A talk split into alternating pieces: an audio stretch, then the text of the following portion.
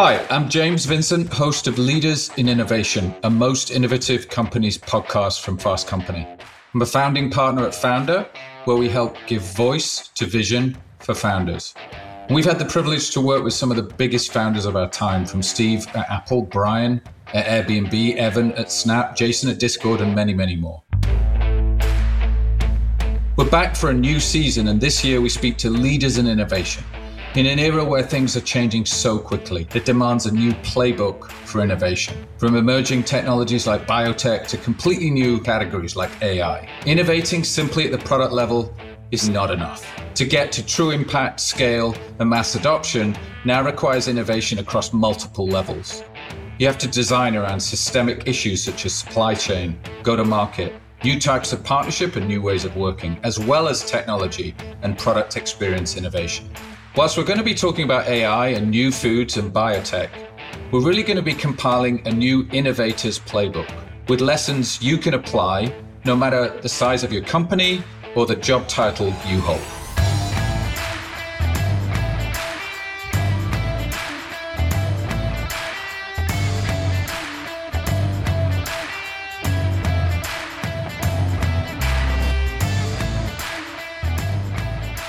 I am super excited to have Hovhannes from PicsArt with me today. Hovhannes is operating at the bleeding edge of Gen AI. He's a pioneer from the very early days.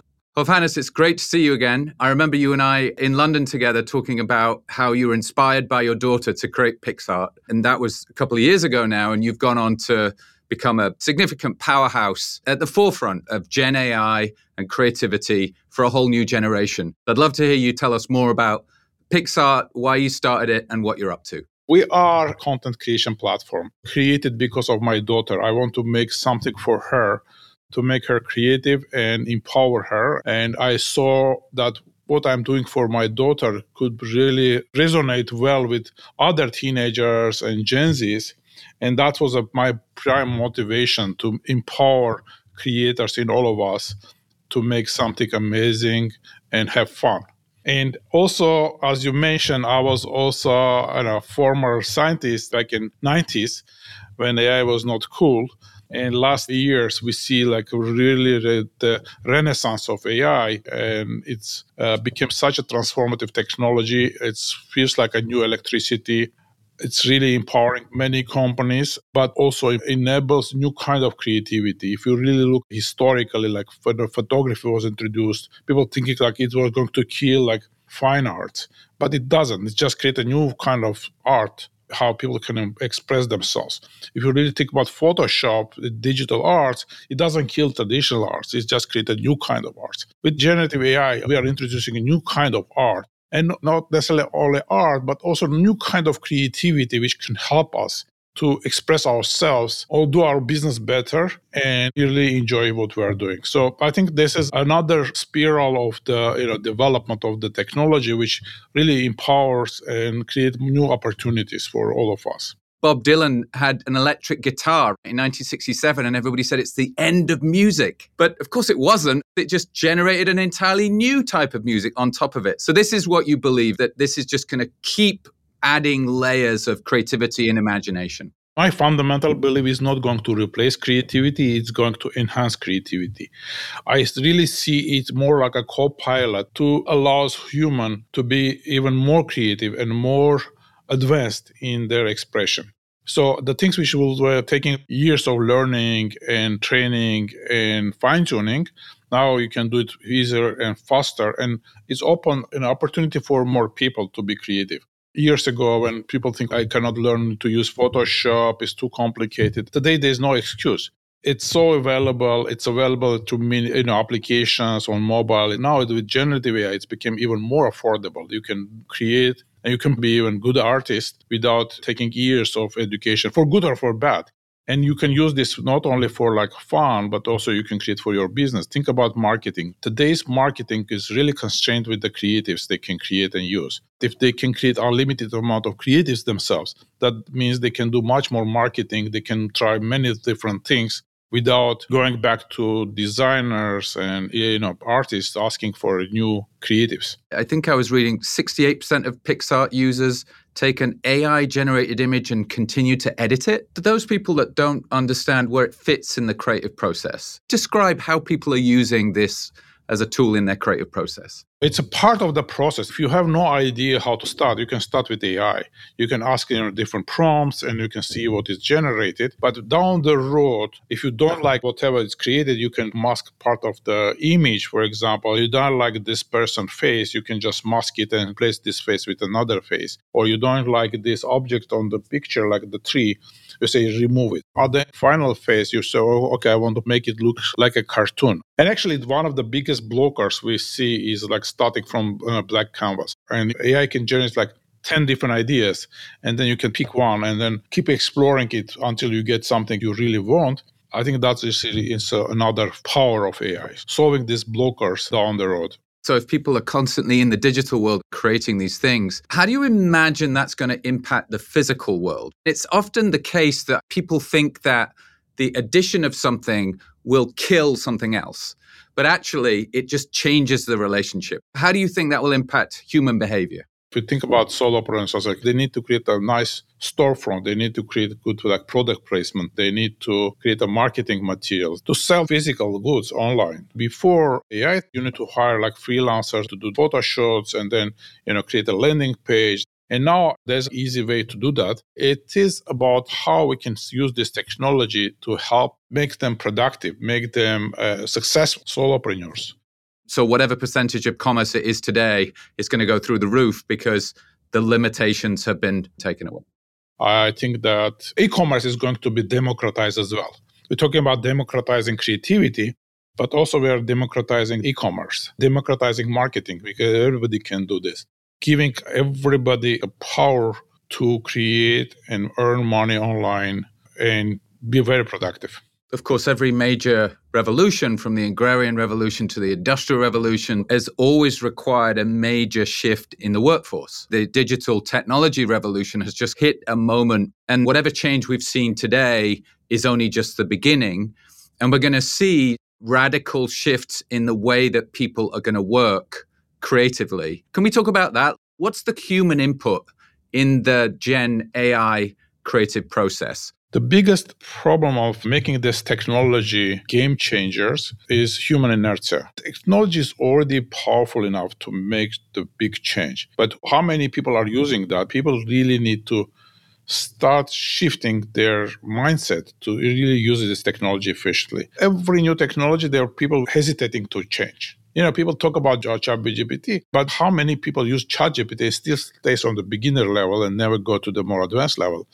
And it's surprising to me because you know, as soon you start using this technology, you can really understand. And if people are not using it today, that means they're still thinking old way. On a previous episode, we had Brian Chesky from Airbnb, and he was talking about introducing AI. And he actually declared a call to arms for creative people to get involved. He said, don't ignore it, get involved because the world's most creative people are going to only enhance the ability of Gen AI, if it's not just in the hands of technologists, you've got to jump in and learn from it and then help teach it. 100%. So the most stupid thing I think people are doing, just they're fighting with the new technology instead of embracing it. You cannot fight the technology. Technology is already there.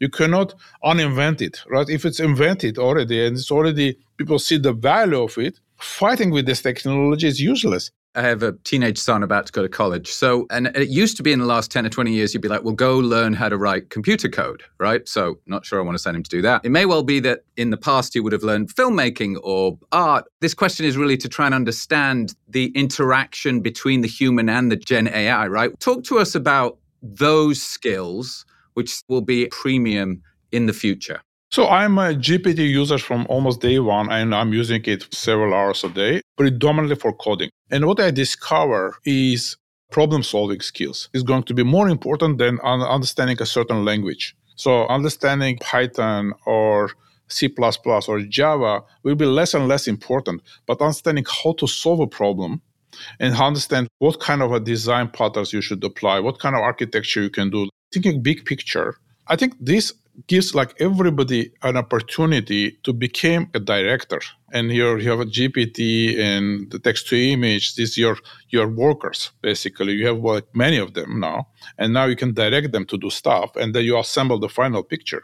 So the human's role is to orchestrate is to curate is to take the inputs and prompt them and make them be their vision. How should educational establishments start or even big technology companies start thinking about the types of people in the future they should be looking to educate or to hire? I think the education should radically be changed because the focus up until now was training specific skills which could be easily automated, ignoring a lot of skills which cannot be automated yet. I think that kind of things are much more important today than basic programming or or understanding the language skills.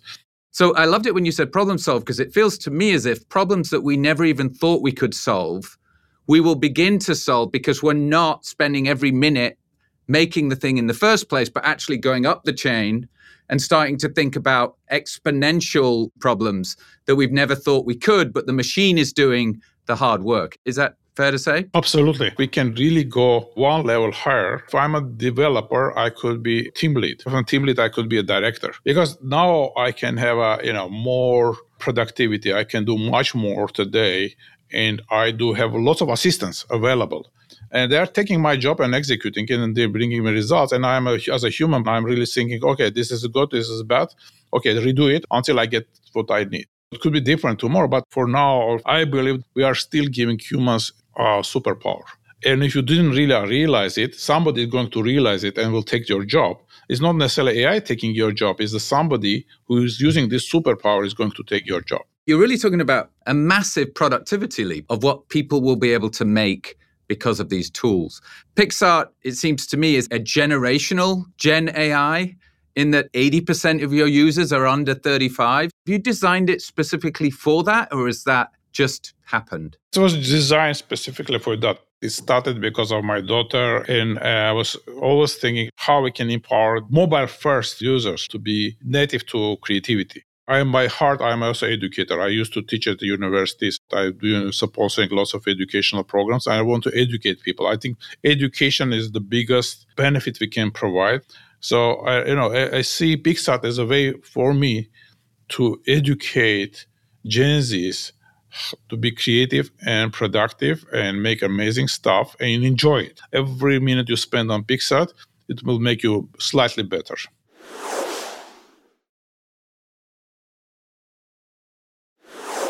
It sounds to me like there's going to be a series of different Gen AIs. You've trained yours on a particular set of issues. Of course, the big name in the field is OpenAI, but I think I'm right in saying you have a little bit more of a walled garden approach. Is that how you see the future? What we call it fine tuned models. So you take like something which is more like foundational model and you fine tune for your particular use case and your audience. Today in AI, companies are taking foundational models and fine tuning for their use case, creating a flywheel when they, you know, see how the users use, what the image they produce or the internal proprietary data they have, and they feed it back to the model and fine tune it for the particular use case we measure utilization rate, we measure conversion for each tool, and we try to optimize it.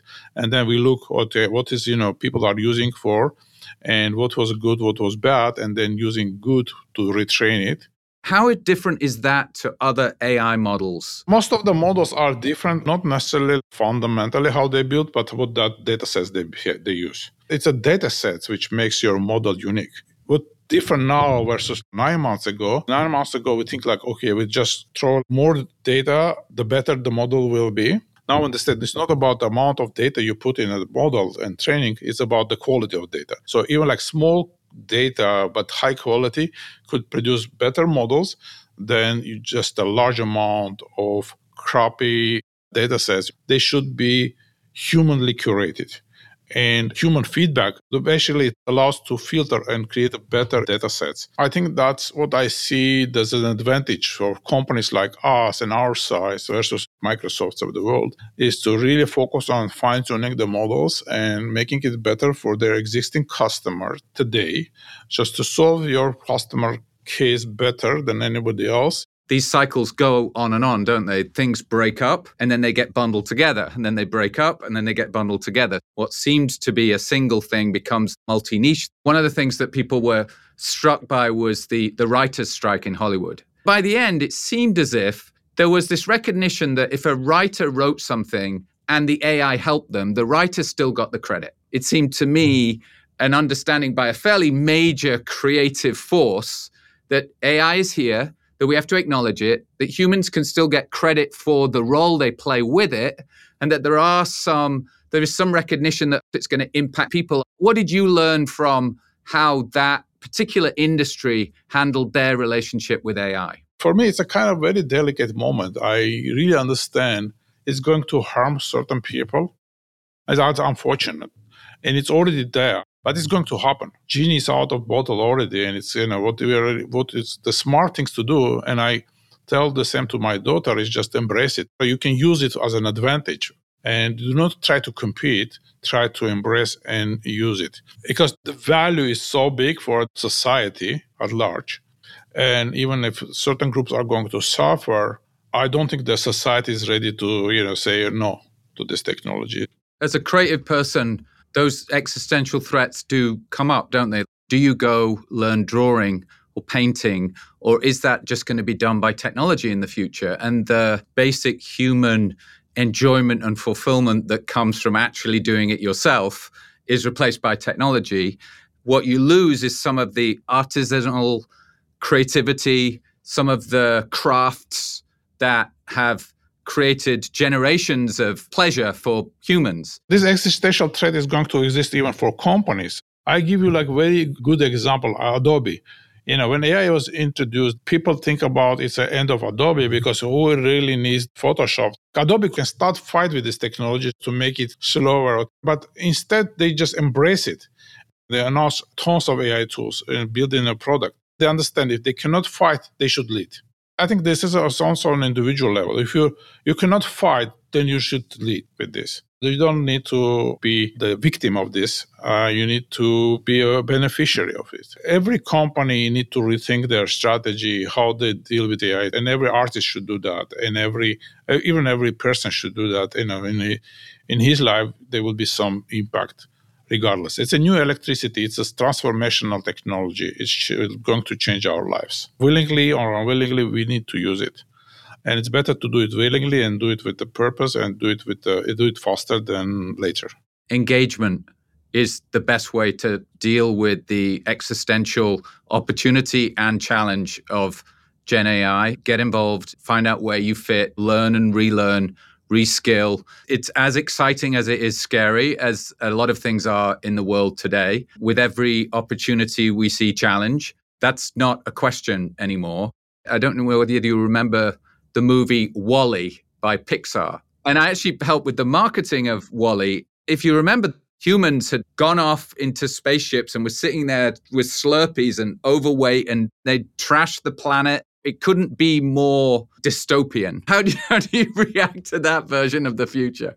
What I see is there's a lot of work to for us to do. If we have more time to do, you know, like hobbies, it's a good thing. But we need to really like feel it with the right things. So not necessarily like sitting and drinking and having fun, but also doing something meaningful. I think that's uh, our purpose. We never, you know, we've never been designed to be idle for a very long period of time. And you know, if we, we get idle for a long period of time, which have no purpose, it's all bad things happen. I think we should always think about the purpose. What else we can do uh, with all the power now we have? It's both a super exhilarating time, challenging time, and it feels like Picsart is really focused right at the bleeding edge of it. And a whole new generation of people are going to have an incredible set of tools let's look forward to a future where creativity expands.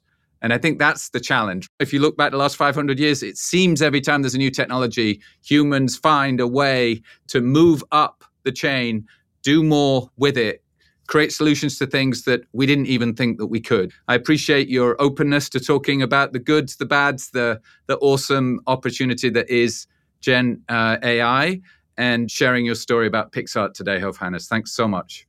Thank you very much. Thank you for having me. My conversation with Hovhannes from Picsart was fascinating. We got into some really incredible conversations around the capabilities of AI, how it can help the creative process, leap it forward, and some of the challenges of it replacing some elements of creativity. This is an AI that's being trained on a certain age group, and their interactions creatively with Picsart is going to create a certain type of AI, just as we're having conversations in other episodes about different types of AIs trained on different audiences.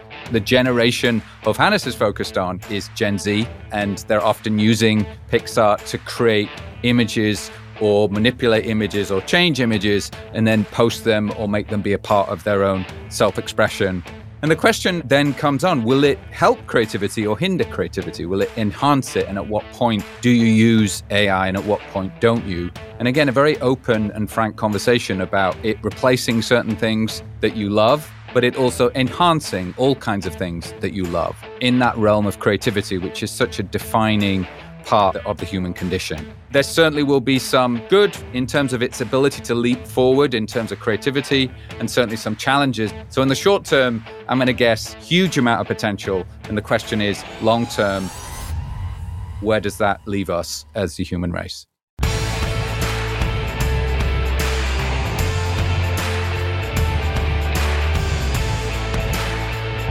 That's all for this episode. If you're a new listener, be sure to subscribe to Leaders in Innovation, wherever you listen to your podcast.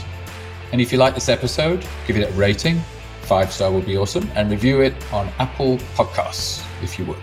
We want to hear from you. Let us know what you want to hear more of. You can email us at podcast at fastcompany.com or tweet us hashtag leaders in innovation. Leaders in Innovation is a production of Fast Company in partnership with founder FNDR. We couldn't afford the vowels. Our executive producer is Joshua Christensen, produced and edited by Matt Toda, sound design by Nicholas Torres. The writing is Matias Sanchez, also ably assisted by a merry band of Camilla, LJ, Hannah, Nikki, Naomi, Nick. This podcast is done in collaboration with my amazing partners at Founder, Stephen Butler, Rebecca Jeffries, and Nick Barron.